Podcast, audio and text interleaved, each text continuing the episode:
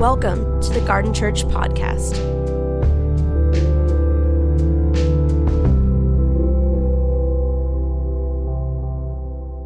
We are um, looking at what it means to be the church today.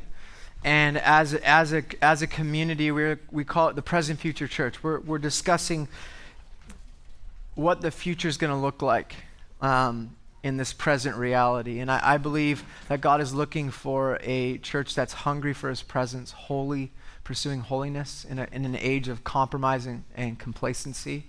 God's looking for humility as the primary characteristic of leadership and the way into city transformation. That we will be given, people in this room will be given places at the table with kings and presidents and mayors and CEOs and leaders. Some of you will be those things.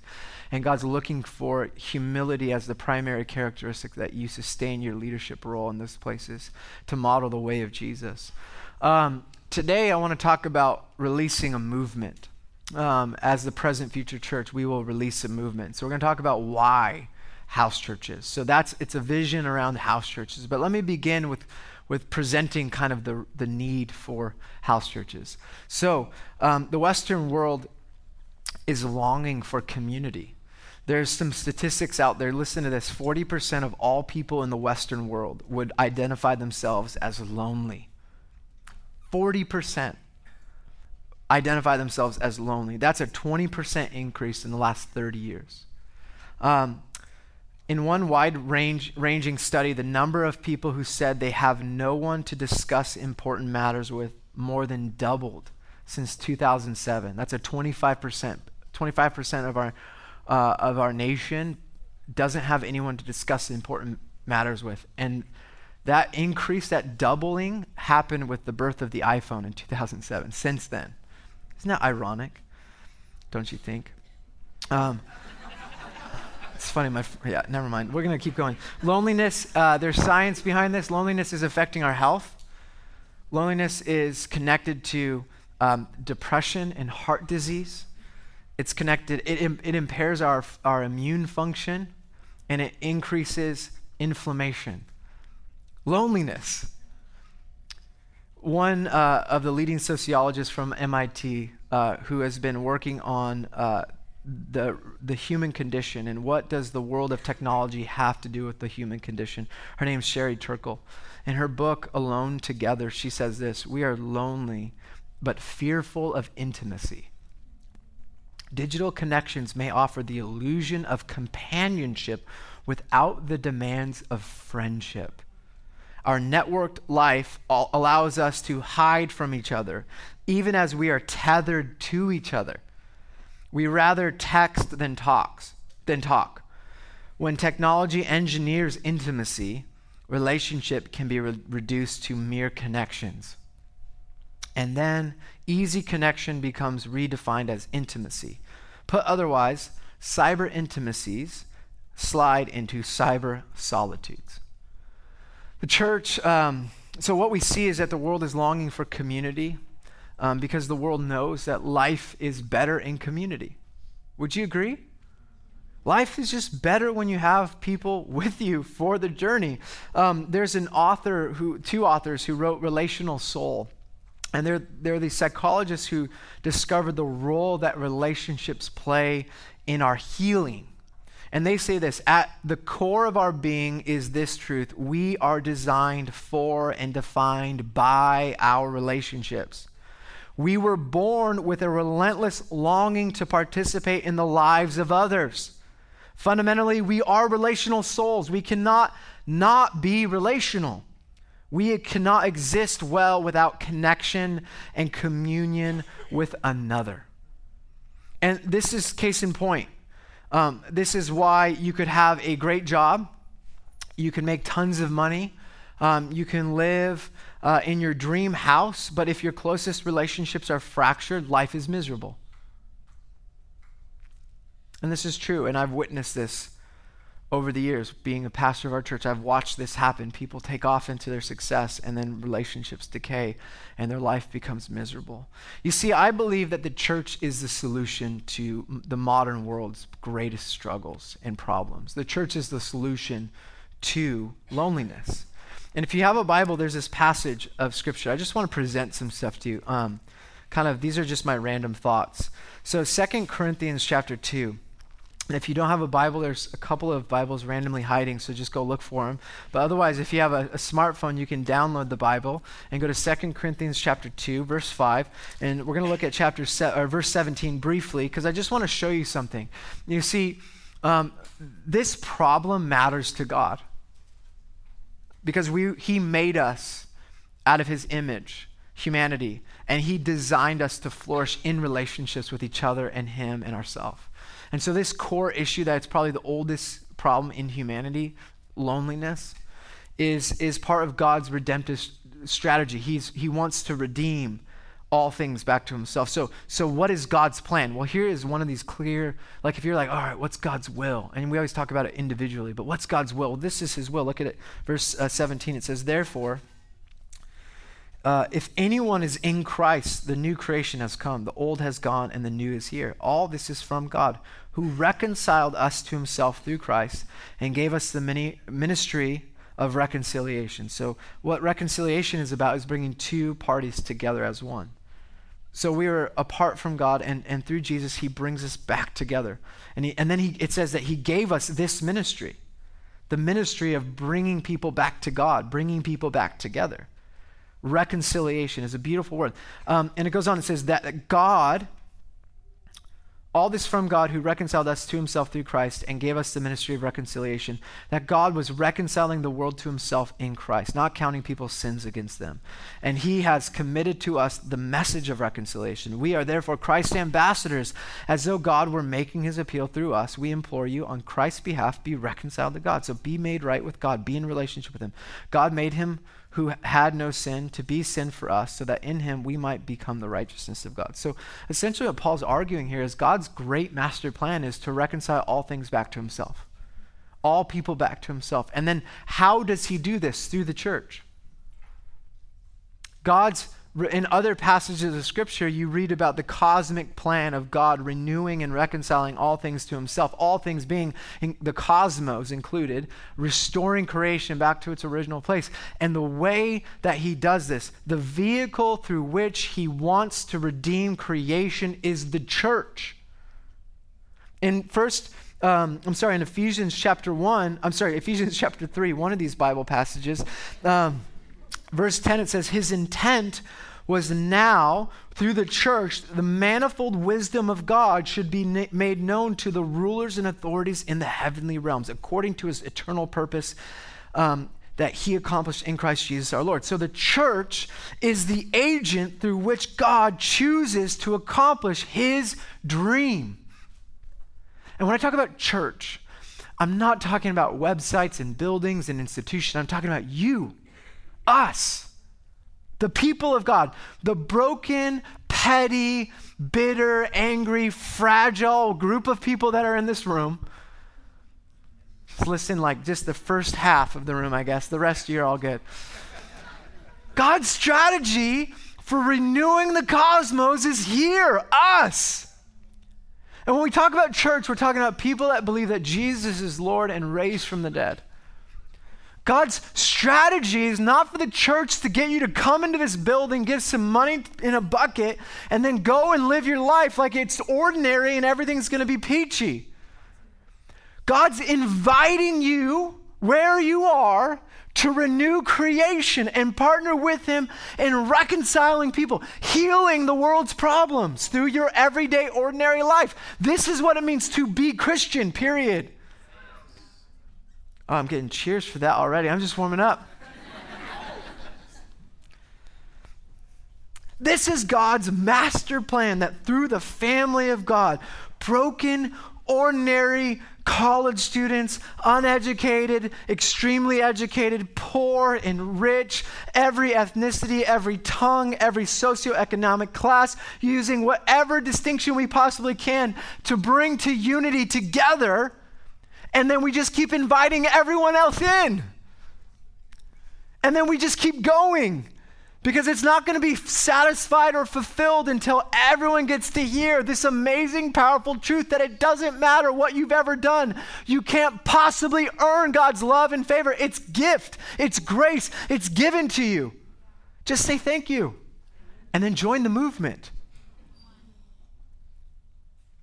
Join the movement.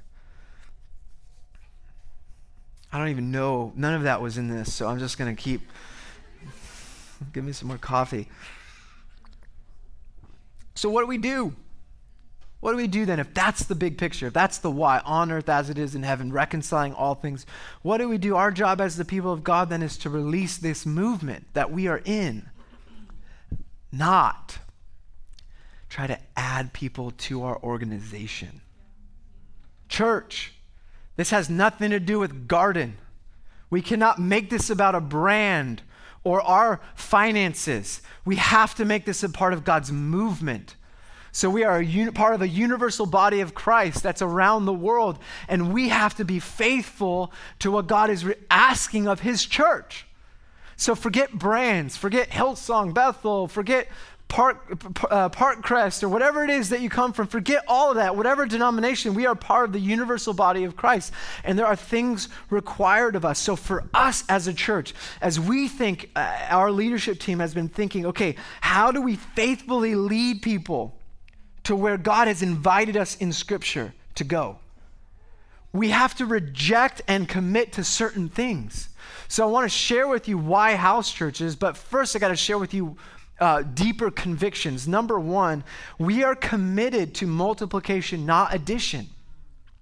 So a few years ago, we started a night service because we thought that's what churches do. You just add services. That's what all the books teach us to do as churches that when you get to the, this is already way too big to, to not have a third service okay? If a church is at 75% occupancy you're too full people don't want to come in so add another service and you just that's what you do you just keep adding services. Nothing wrong with adding services except that that's addition. God spoke to us we started a third service and while the third service our sunday night was going great the Lord was speaking to me saying, Hey, if your vision became reality, would you even know what to do with all the people? If I actually showed up and you prepared in your plans for me to show up. Good idea, right? Would you, would you be prepared or would you be relying on AV and sound and slides and venues and having enough money to support the professional pastors who are good at teaching? Or do you want to be about multiplication? The second thing we committed to is discipleship. I realized that if you go after evangelism, you never get discipleship. But if you go after discipleship, real discipleship will always be evangelistic. So I was realizing like this whole thing that we, when you read scripture, which I like to read scripture, um, I realized that I was doing something based on a model that's been handed to me by the Christian culture machine because this is so, it's so much easier to focus on what we can count than actually wait be like jesus? Like invest in 12 guys?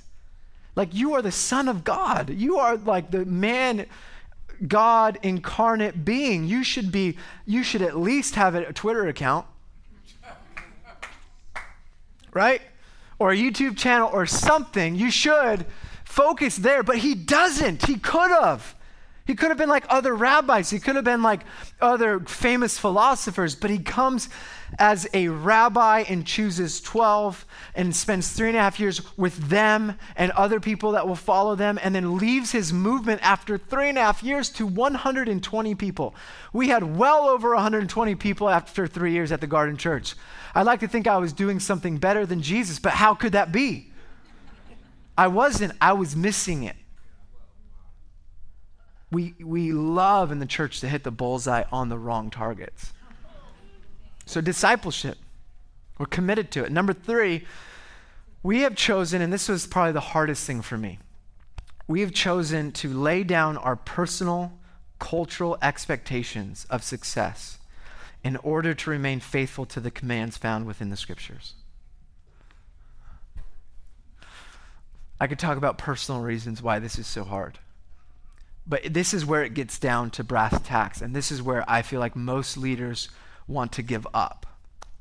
in my situation as a lead pastor. Because it's way easier when culture says the gathering is where you define success. The, the, the tithes and offerings is where you count. Your book sales or, or whatever is next, you just climb that ladder. But what you see in Scripture is something completely different.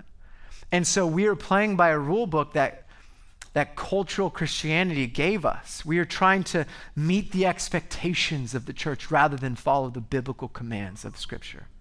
And we did this practice where it was quite hilarious and, and heartbreaking, where we just listed as a staff and elder team what people expect of church today. And I want to put up these, this is from a couple years ago. This is what people access, expect. So we do this exercise together. Hey, what do people expect when they come to church? So some of you are new and you're grading us on these things. Number one, a coffee, parking, parking attendant, great worship music, a sound machine, a place for my kids to go, and we could even add a place where my kids can go that doesn't change every week. With signs that tell me where to go. Now, I think we should have those things. We are, we are at the um, mercy of this, this, this facility that we have. Lyrics on the screen, a projector, a building, a safe and clean, comfortable envir- environment, Bible on the screen, large group for people to gather, cool stage design, comfortable seating, an hour and a half talk. In our context and culture, an hour and a half is a very long time. Other places that I've been to around the world, they just get started at three hours. Preacher's like, I remember going to India and he's like, hey, how many churches do you have? I was like, uh, just the one. And he's like, oh, I was like, well, how many do you have? He's like, 15. Okay, cool. How long have you been doing this? He's like, oh, I've been doing this for four years. Yep, all right, cool. You're doing great. You know? and they met in a room with 150 people that's the size of one of our classrooms and it's hot and people are putting rice and eggs in the offering bucket because that's all they have. That's their first fruits. And then someone got um, received all this money, and so as a gift to the church, they installed a ceiling fan. Which all of you are like, we should probably get in on that. We should get a ceiling. 35 minute talk. I should feel good about myself, but a little bit of conviction. I love that. like, don't be too serious, Darren, but give me a little bit. Signage, the ability to observe, observe without commitment. I should be greeted. How many responses have we got? Nobody greeted me when I walked in. That's a big deal. Why did nobody greet? Well, one reason is nobody's here when, when you walked in because you're here on time.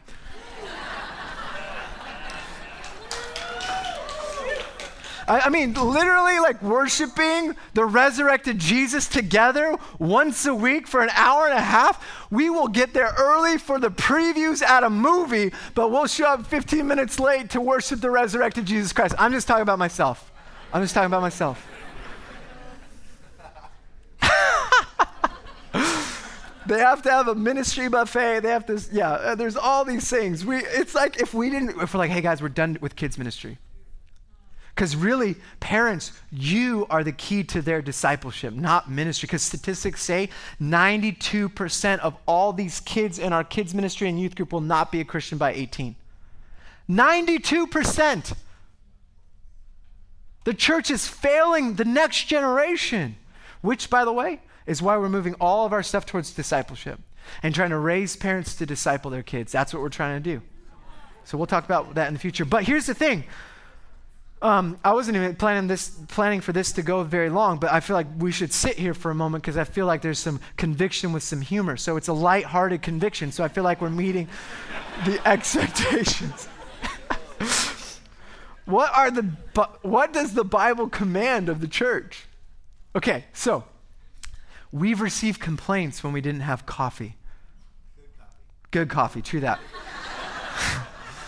I remember when we started our church, I would, I would decorate with Christmas lights around the railing, not here. We had like 10 people. And I would buy the Starbucks tumbler because all we needed was one when we started our church. Now it's like, what do we do? Do we have recreational coffee? Do we have Rose Park? Do we have some other type of new brand that's coming? Why isn't there pour over over here? People get upset for lots of reasons. They do. And we talked about Yelp reviews last week. There's lots of reasons to talk about these things. But um, I have only been asked one time in my entire life as the lead pastor of this church what is your strategy for discipleship? I love this question. I was like, yes, you get it. He happened to be discipled by Dallas Willard, so that was probably why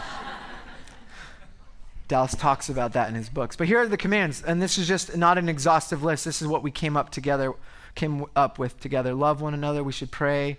Need, uh, needs are met in the church. It's led by elders. It's led by the Holy Spirit. It's filled with the Spirit, called to give an account for our lives to God, not judging others, give generously, locally and globally, bear each other's burdens. Everyone has a spiritual song. I'm just, li- I don't want to like overwhelm us. Everyone uses their spiritual gifts. We live holy lives. The commands are to forgive one another uh, God's presence is there. We're ambassadors of Christ and ministers of reconciliation. We are commanded to preach the gospel, to make disciples of all nations, to forgive sins, to cast out demons and heal the sick, to love your neighbor as yourself. We're commanded to be unified and have unity. We're commanded to belong to each other as one family. So I guess the question is what list do we want to pursue as a church? I'll tell you what we chose the commands one. Because if we have to give an account before God on how our eldership led you, in which direction, I hope that we get up there and Peter's like, hey, what, did you have hot coffee or cold coffee in the summer? What did you have? Did you have iced coffee? Oh, check. That doesn't count. That's a count against you. I hope that we lead you towards what Jesus invites us to, which is the kind of church that reflects what it means to really be human. So we want to pursue this list together, which, by the way, is why we've chosen house churches because we feel like it's the most uh, effective way of multiplication, of discipleship, and fulfilling the commands of Scripture. We cannot possibly share, um, we cannot possibly all use our spiritual gifts in this environment. We can't possibly care for all of the burdens and bear the burdens in this room, in this environment. We have to have a vehicle that empowers the life of the church the way it was designed to be. And that is through house churches. Go to uh, Matthew chapter 28. This is a very familiar passage. We'll be done in just a few moments for those of you that want a 35 minute sermon. Um, I told you I preached 50. Um, Matthew 28, my wife just walked out. Look at that. Just like that. just like that. One bad joke away from losing my wife.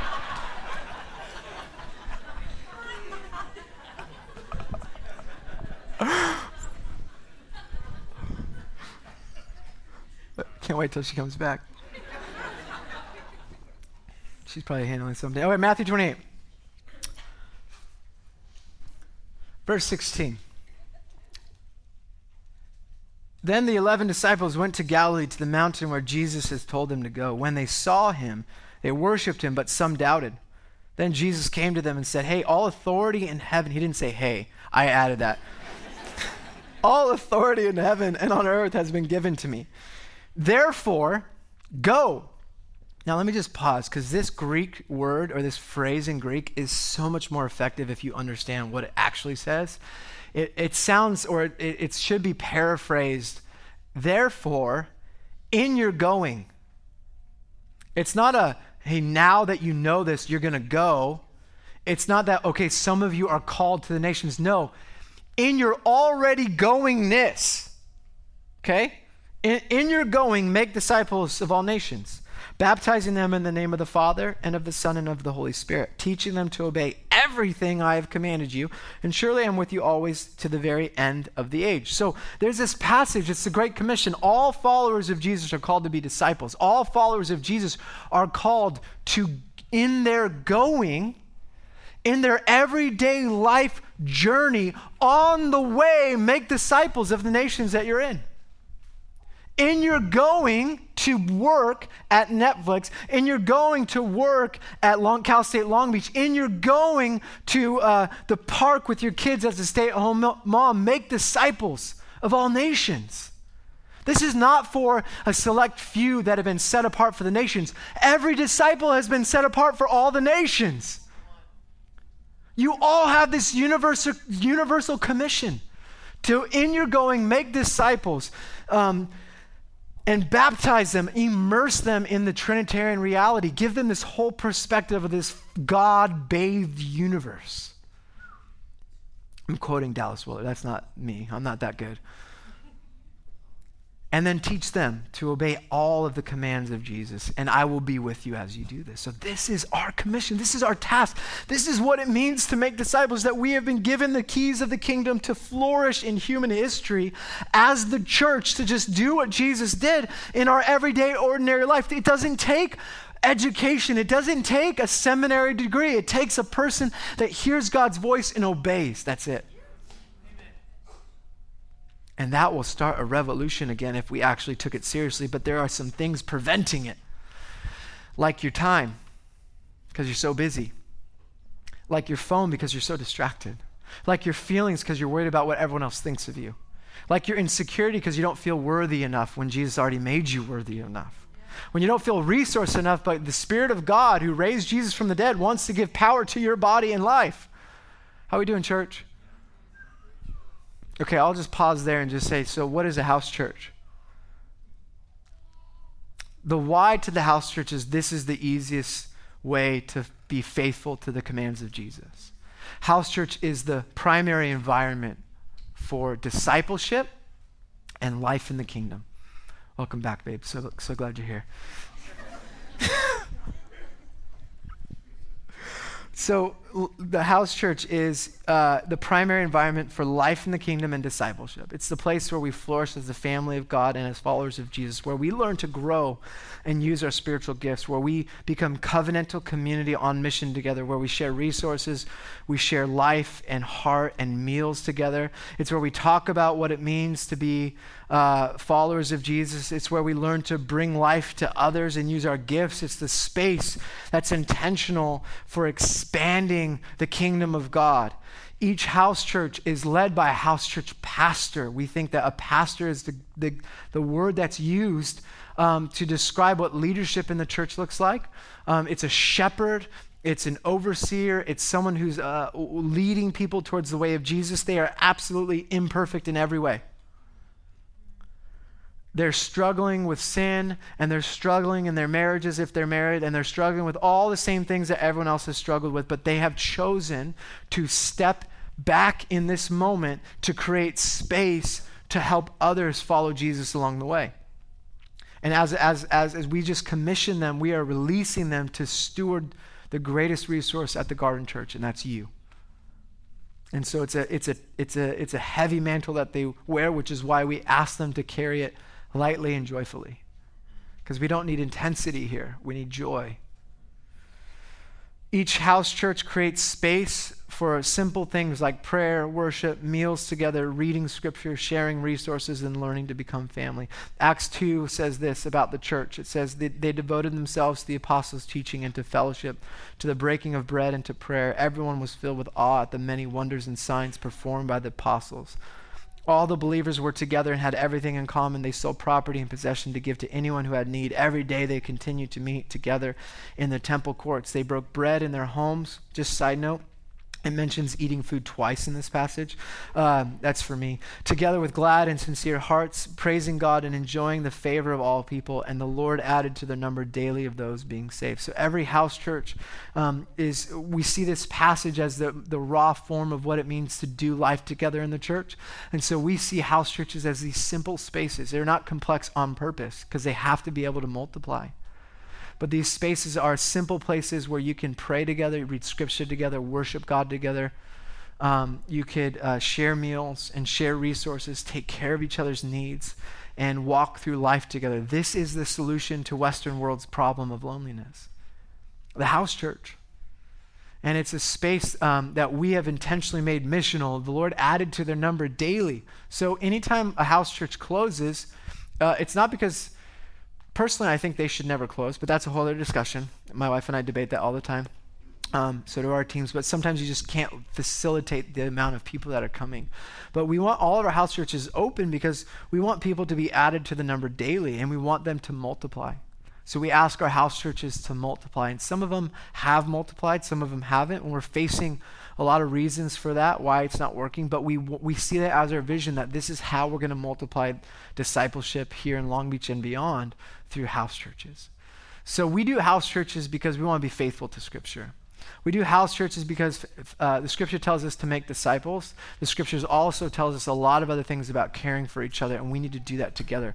Um, and so there's that's why we release house churches. Um, the greatest threat to our vision becoming reality, I don't think, is the enemy. I actually think it's busyness. The greatest threat to this vision of multiplication house church um, is not um, society and culture. I think it's our priorities. Like what happens when your kids have soccer practice at the night of your house church? Um, what we show in our culture is allegiance to the, the sports, but what we have to learn is how to balance that. What is your greatest priority? Jesus makes it abundantly clear it's the family of God must become your greatest allegiance. Um, and that's hard for our individual culture, which worships our individual selves, our, our individual priorities, our individual preferences, which we talked about last week. And so uh, the threats that are opposing this vision becoming reality are so heavy because we're so busy, we're so distracted, we have other priorities, and we have expectations of what community should look like. Which, again, I talked about this last week.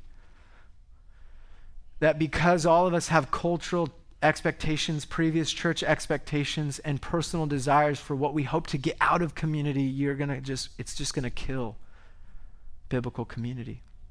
Because the secret to biblical community is humility, considering others above yourself. And so I want to invite you to be a part of our church um, and join a house church this year commit. We're, we're creating house churches that are flexible and free, that have rhythms and they have breaks in them. We're going to say that the house churches run over the course of the year and have summer breaks for the sake of leadership being renewed and um, re energized. But I want to invite you to commit to a house church for 10 months. I said the word commitment. I know that's, that's a very dangerous word here. But commit to, to a community and stick it out. Um, so many of us, we, we don't commit to anything. And I want to invite you to commit to a house church this year because I believe that in this we will see um, lives change because it's going to it's gonna heal. It's going to heal the world um, if we learn how to live in authentic community together as the church. So, brothers and sisters, um, we do house churches, so join a house church. Thank you for listening. For more information, please visit garden.church.